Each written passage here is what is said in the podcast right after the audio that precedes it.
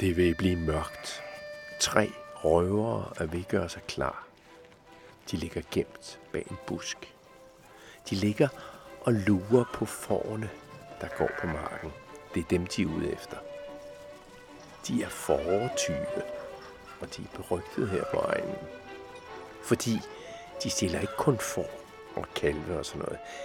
Nej, hvis du forsøger at stoppe dem, eller uheldigvis kommer forbi dem under et røveri, så bliver du slået ihjel.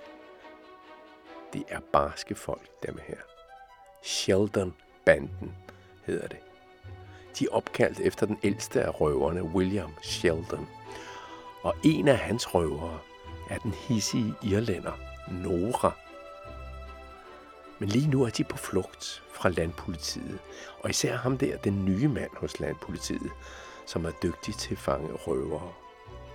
Han hedder Jørgen, og det er ham, denne her historie handler om.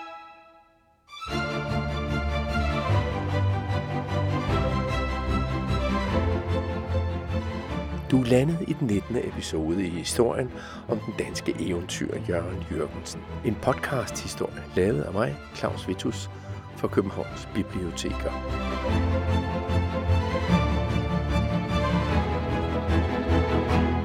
Jørgen kom til Tasmanien som straffefange, og han beviste, at han var god til at overleve i junglen og i bjergene, da han gennemførte nogle ekspeditioner som opdagelsesrejsende ind i det uopdagede Tasmanien. Og dermed er han nu ikke længere en straffefange. Han har fået sit frihedsbrev. Han har altså fået frihed til at søge arbejde. Det første arbejde, han får, er som journalist på en avis, da han er god til at skrive, og han er god til at fortælle historier.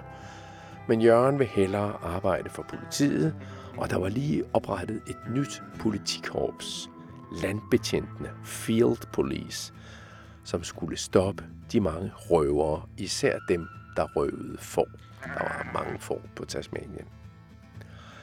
Politimesteren kan godt lide ham, selvom han er tidligere straffefange, for Jørgen kan jo både klare sig i junglen, og han er ikke voldelig, og han drikker jo heller ikke. Altså, han drikker ikke sådan noget whisky og rom og øl og bliver fuld og sådan noget.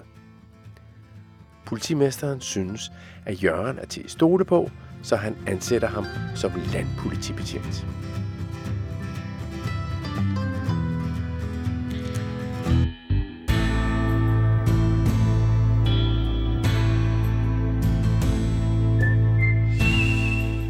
Jørgens første opgave er at finde undslupne straffefanger. Dem, som er stukket af og som ofte lever af at røde og stjæle. Det er sådan nogle som Sheldon-banden. Og i banden er der især en, som nogle folk lægger mærke til. Det er hende, irlænderen, Nora, som lige er kommet med i banden. Hun kan både råbe og slås og drikke og bande. Selv nogle af de andre i banden er bange for hende.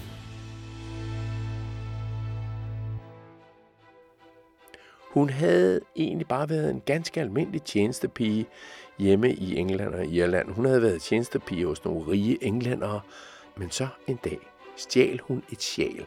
Sådan et, man tager over sig, hvis man fryser lidt, og det har hun formodentlig gjort. Og så stjal hun også lige 19 shilling og 6 pence. Det er engelske penge. Det er sådan cirka 8, 9, 10 kroner. Selvom hun kun var 17 år, og hun havde allerede en lille datter, så besluttede dommeren, at hun skal straffes hårdt. Hun skal sendes til Australien som straffefange, og hendes lille datter skal blive i England. Alt det bare for at stjæle et sjæl fra nogle rige mennesker og små 10 kroner. Nu ligger hun her sammen med nogle røvere, Sheldon-banden, og skal til at stjæle nogle får fra en bondemand. Men som sagt, de er jo ikke bare fortyve dem her. Sheldon-banden er blevet berygtet, fordi de er så barske, og der går endda rygter om, at de engang har taget en uskyldig mand, som tilfældigvis bare havde set dem stjæle for, og så har de rullet ham ind i oksehud, og så ristet ham på et stort bål. Der er mange af den slags uhyggelige historier om Sheldon-banden. Men det skræmmer ikke den nye landbetjent, Jørgen. Tværtimod, det er kun noget, som han synes gør det hele mere spændende, og nu har han i flere måneder været efter banden. Og nu kan de ikke gemme sig mere. Jørgen har fundet ud af, hvor de er, og han fanger først to af de værste bandemedlemmer. William Axford og Nora.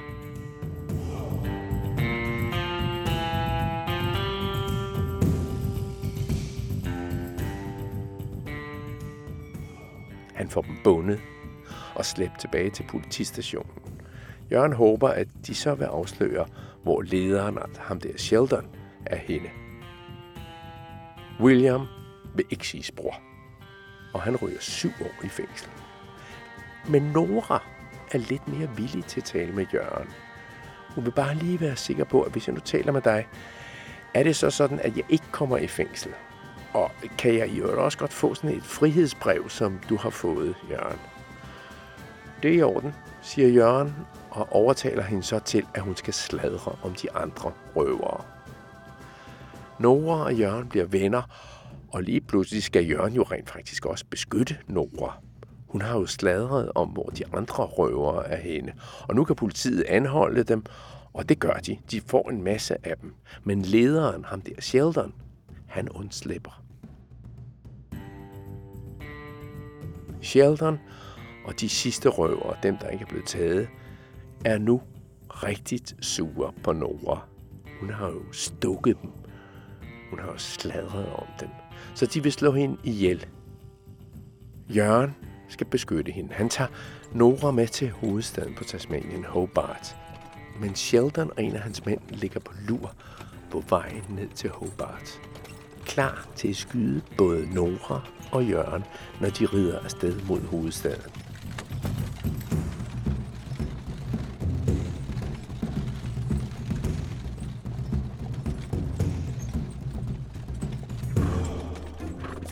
Heldigvis har Jørgen en masse soldater med sig, så Sheldon tør ikke angribe Jørgen og Nora og de mange soldater. Og de rider lige forbi de to mænd, der ligger skjult. Nora kommer frem til byen, hvor hun skal vidne og altså fortælle alt, hvad hun ved. Men der er et par dage til selve retssagen, hvor hun skal fortælle sin historie, så hun får lov til at bo på krogen.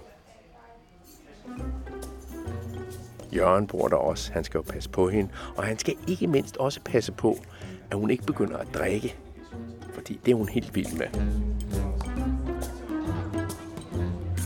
Og hun bliver helt ustyrlig, hvis hun drikker alt for meget gin, rom, whisky eller hvad det nu er. Hun kan nemlig drikke sådan noget i rigtig store mængder, og så vil hun slås, når hun er fuld. Det går ikke. Det går jo ikke, hvis hun skal optræde i retssalen senere som en person, man kan stole på. En person, der kan fortælle sandheden.